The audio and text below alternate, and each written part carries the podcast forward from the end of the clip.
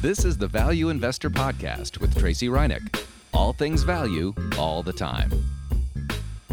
Welcome back, value investors.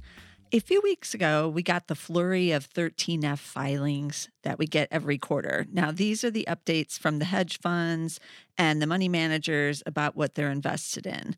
But among them, of course, are the Berkshire Hathaway filings. And we've discussed some of these holdings in the past when they've done the 13F filings, because of course we like to follow along with and see what Warren Buffett is doing in the Berkshire p- portfolio.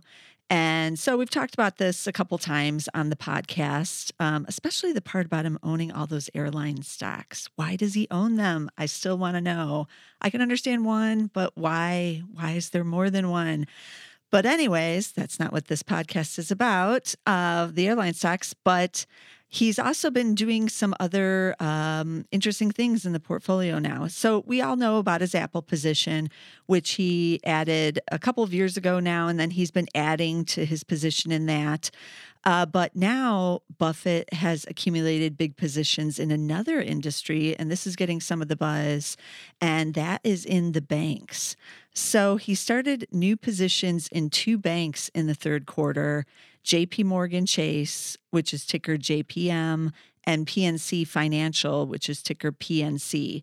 So for JP Morgan, Berkshire bought $4 billion worth of those shares. That was just a 1.1 stake in that bank though because it's it's the huge one. So even 4 billion wasn't a huge position. Um, and then they also spent 829 million in PNC, but PNC is a smaller bank, so that was just a 1.3% share, but only the eight 829 million. So interesting um, investments there. But he also added a further six billion to his Bank of America position. And so he now owns 25 billion in Bank of America. And he's also been a long term shareholder in Wells Fargo, which many of you know, but he actually sold a little bit of those shares in the third quarter, but he still has a $23 billion stake there. And he's been real loyal to Wells Fargo all the way since the financial crisis and even in the recent PR fiasco crises that they've been having. He's pretty much maintained that large position there. So Berkshire now owns stake in seven out of the 10 largest banks in the United States. And those are, um, in addition to these ones I have said, so the seven banks are Wells Fargo, US Bancorp, that's USB, Goldman Sachs, the ticker there is GS, then PNC Financial now that he just bought, that's PNC. Bank of New York Mellon, that ticker is BK. JP Morgan, JPM is the ticker there, and then Bank of America, BAC.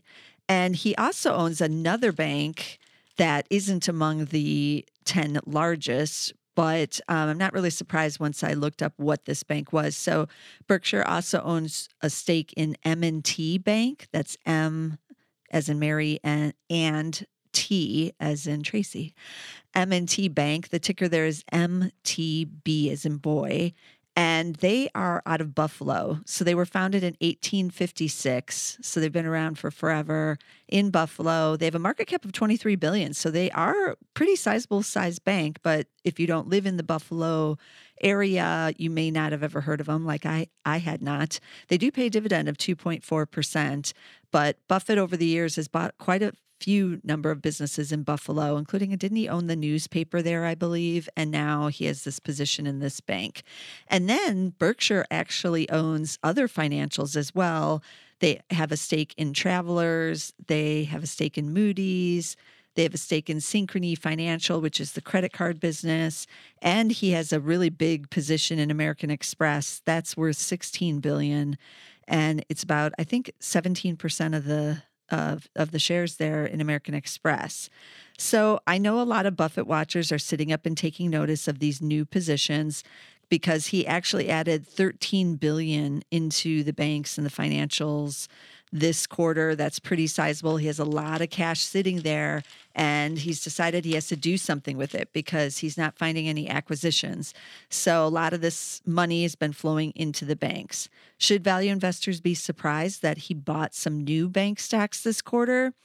No, you really shouldn't be because we've been talking about the banks all year on the podcast and um, even including the ones he bought, JP Morgan and PNC Financial. I know I've covered them um, at least once on the podcast, and various banks keep popping up on all of my screens. So we know their values, but I wanted to dig a little bit deeper into some of what their valuation and the estimates look like because this tells you why he's buying them. So JP Morgan, again, the ticker is JPM. That has a forward PE of 11.7, so it's cheap.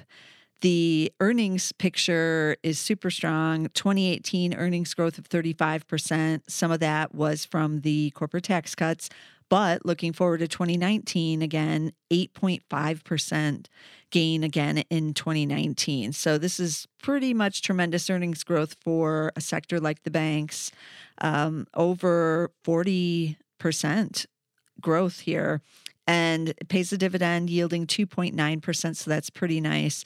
Now, again, I said this is one of the biggest of the banks. Obviously, they have a market cap of 374 billion. So this is a big one. And that's why um, his position isn't super huge yet in it because even 4 billion, it hardly made a dent in um, the number of shares outstanding in this one. And then let's switch over to PNC. That one also fairly cheap. PE is 12.6 there. Similar growth story.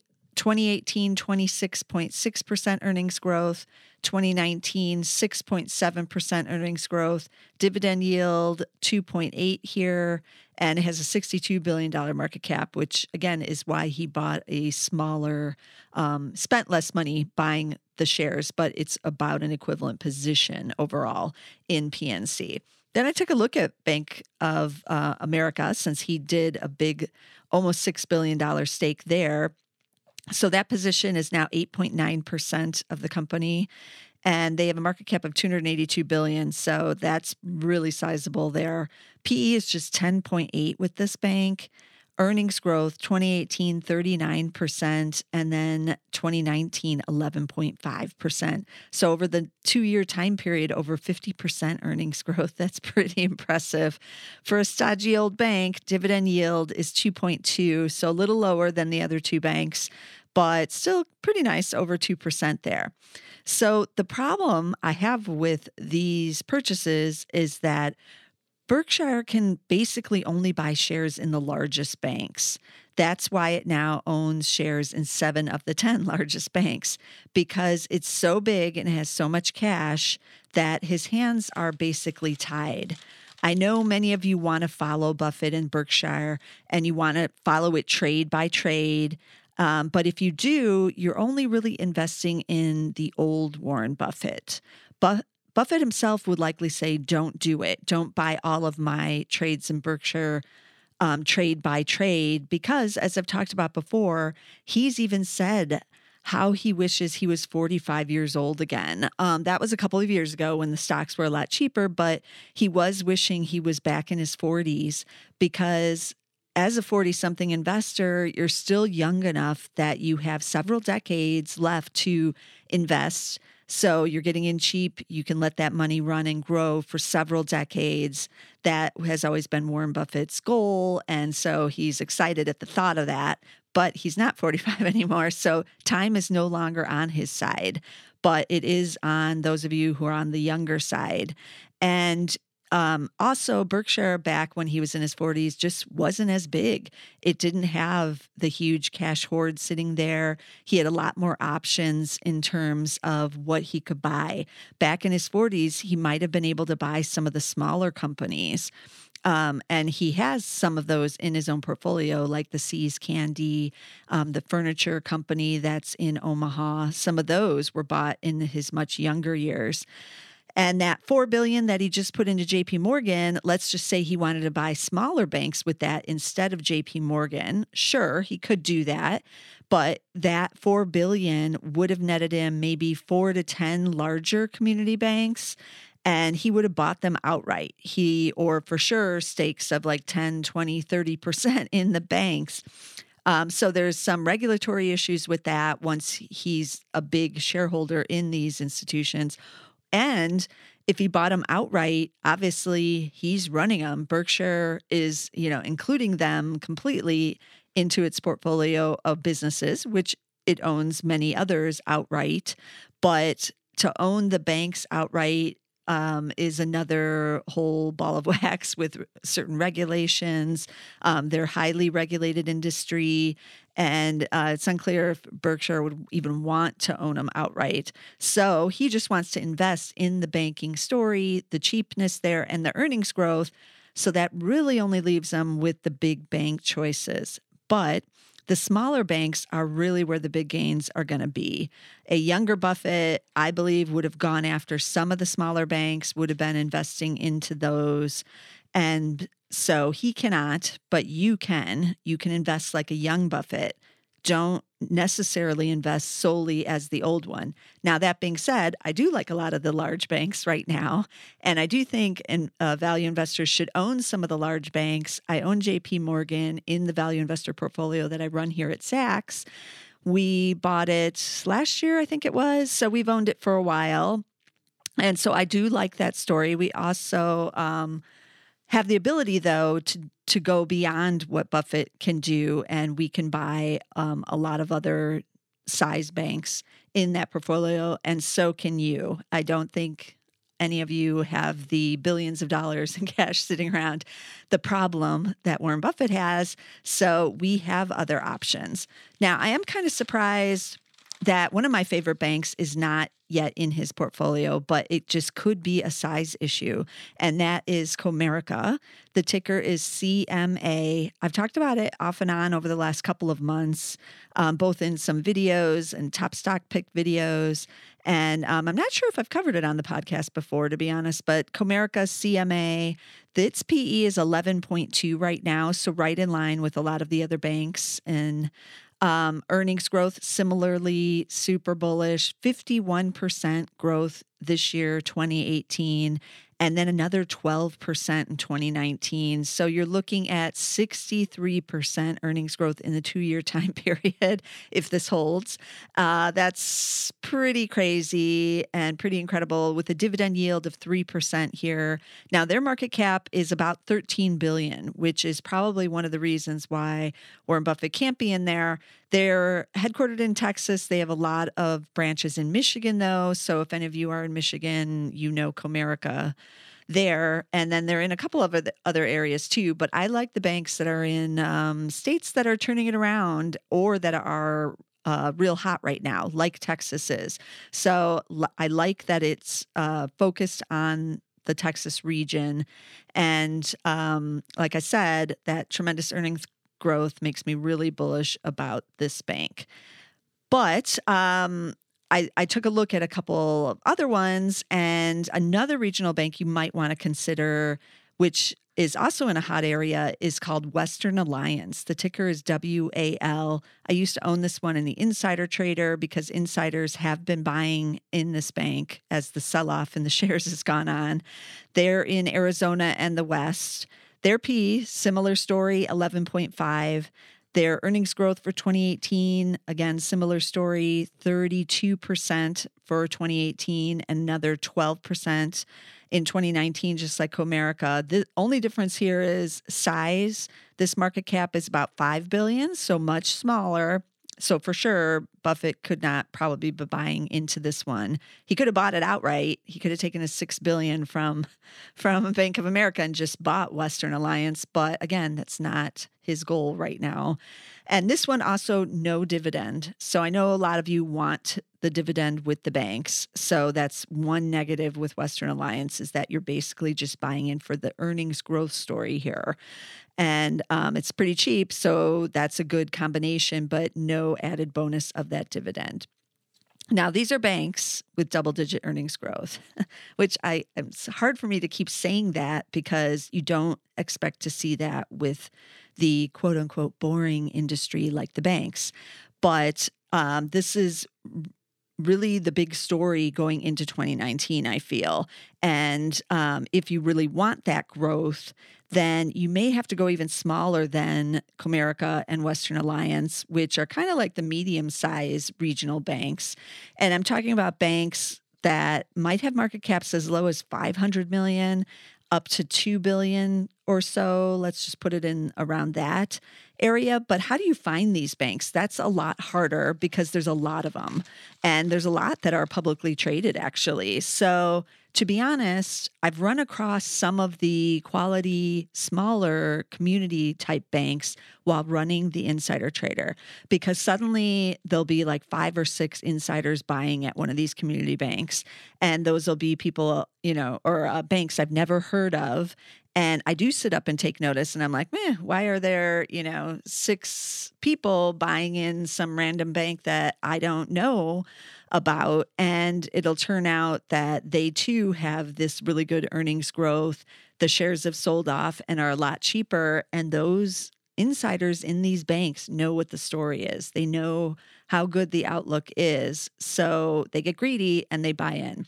So you can trust me on this too that no one is caring about any of these bank reports. Even even when um, someone like Comerica or Western Alliance on the bigger side reports their earnings, it's pretty much Dullsville out there. Um, and so you, as an investor, are kind of going it alone. We have Zacks rank on many of the smaller banks, but usually it's just because one analyst or maybe two analysts are covering them and that's why we we can put the Zacks rank on there. We do have some earnings estimates but you're really going to have to dig in a little deeper look at their earnings reports maybe listening on their conference calls and know that you're going to be going it alone a little bit.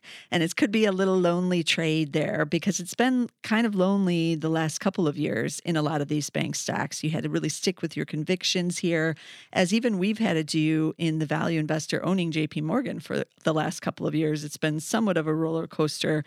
And we own some smaller banks as well, and those have also been volatile. But uh, Buffett's big investment in this group, and he's heavily weighting in it now, indicates that those of us who are value investors are on the right track. So the banks are cheap and they have solid fundamentals. Now, one way also to get into a bunch of the community banks, the smaller ones, if you don't have access to what kind of insider buying is going there, these insider signals that I was just talking about, is to buy the ETF. There is a First Trust NASDAQ Community Bank ETF. Its ticker is QABA. I know I've covered it before when I've covered the banks on the podcast, but it's been a while. So I had to go back and take a look to see what it's doing because I haven't looked at it in a while and I don't own it in my own portfolio yet. But year to date, shares are down 6%. And then in the October sell off, when the banks did get hit pretty hard in October, this was down nearly 13% year to date. So that was a buying opportunity. Some people did go in because it has bounced off those lows, but the small banks were really oversold. I feel like they still are. So the ETF is a way to own a bunch of them, a whole basket of the small banks, and you won't see quite as much upside as if you buy the individual banks, but um, it's a lot less risky because you're buying the the bunch of them and um, it's just it's a little easier to manage in a personal investment portfolio than buying say five or ten of these smaller banks because you need to buy a couple of them because you're rolling the dice. You don't really know for sure which of the banks is going to outperform um, with these smaller community banks. So you're going to need to be a little more diverse and this kind of etf gives you that diversity so a few years ago, I wrote a Zacks Confidential. That's uh, one of the Zacks newsletters that goes out once a week. And I wrote it on the small cap banks and how this was going to be the trade of the decade. Well, that hasn't totally come to pass yet. I'm still waiting. Some of them are still struggling to gain traction, but investors keep ignoring this sector because even when Buffett uh, when this 13F came out and it was revealed that Buffett had been buying even more banks and then he added to some of his other banking positions, uh, we got an initial day or two of a bump in like JP Morgan and PNC, and that was it. and then it's it's been down or sideways ever since then. And so people have basically lost the story again that Buffett is buying all of these. So that's why value investors, those of us, we should be looking around in this group. I know it's boring. I know everybody is like, me at the banks, they haven't done anything uh, much in the last couple of years, but stock rallies are usually led by financials historically.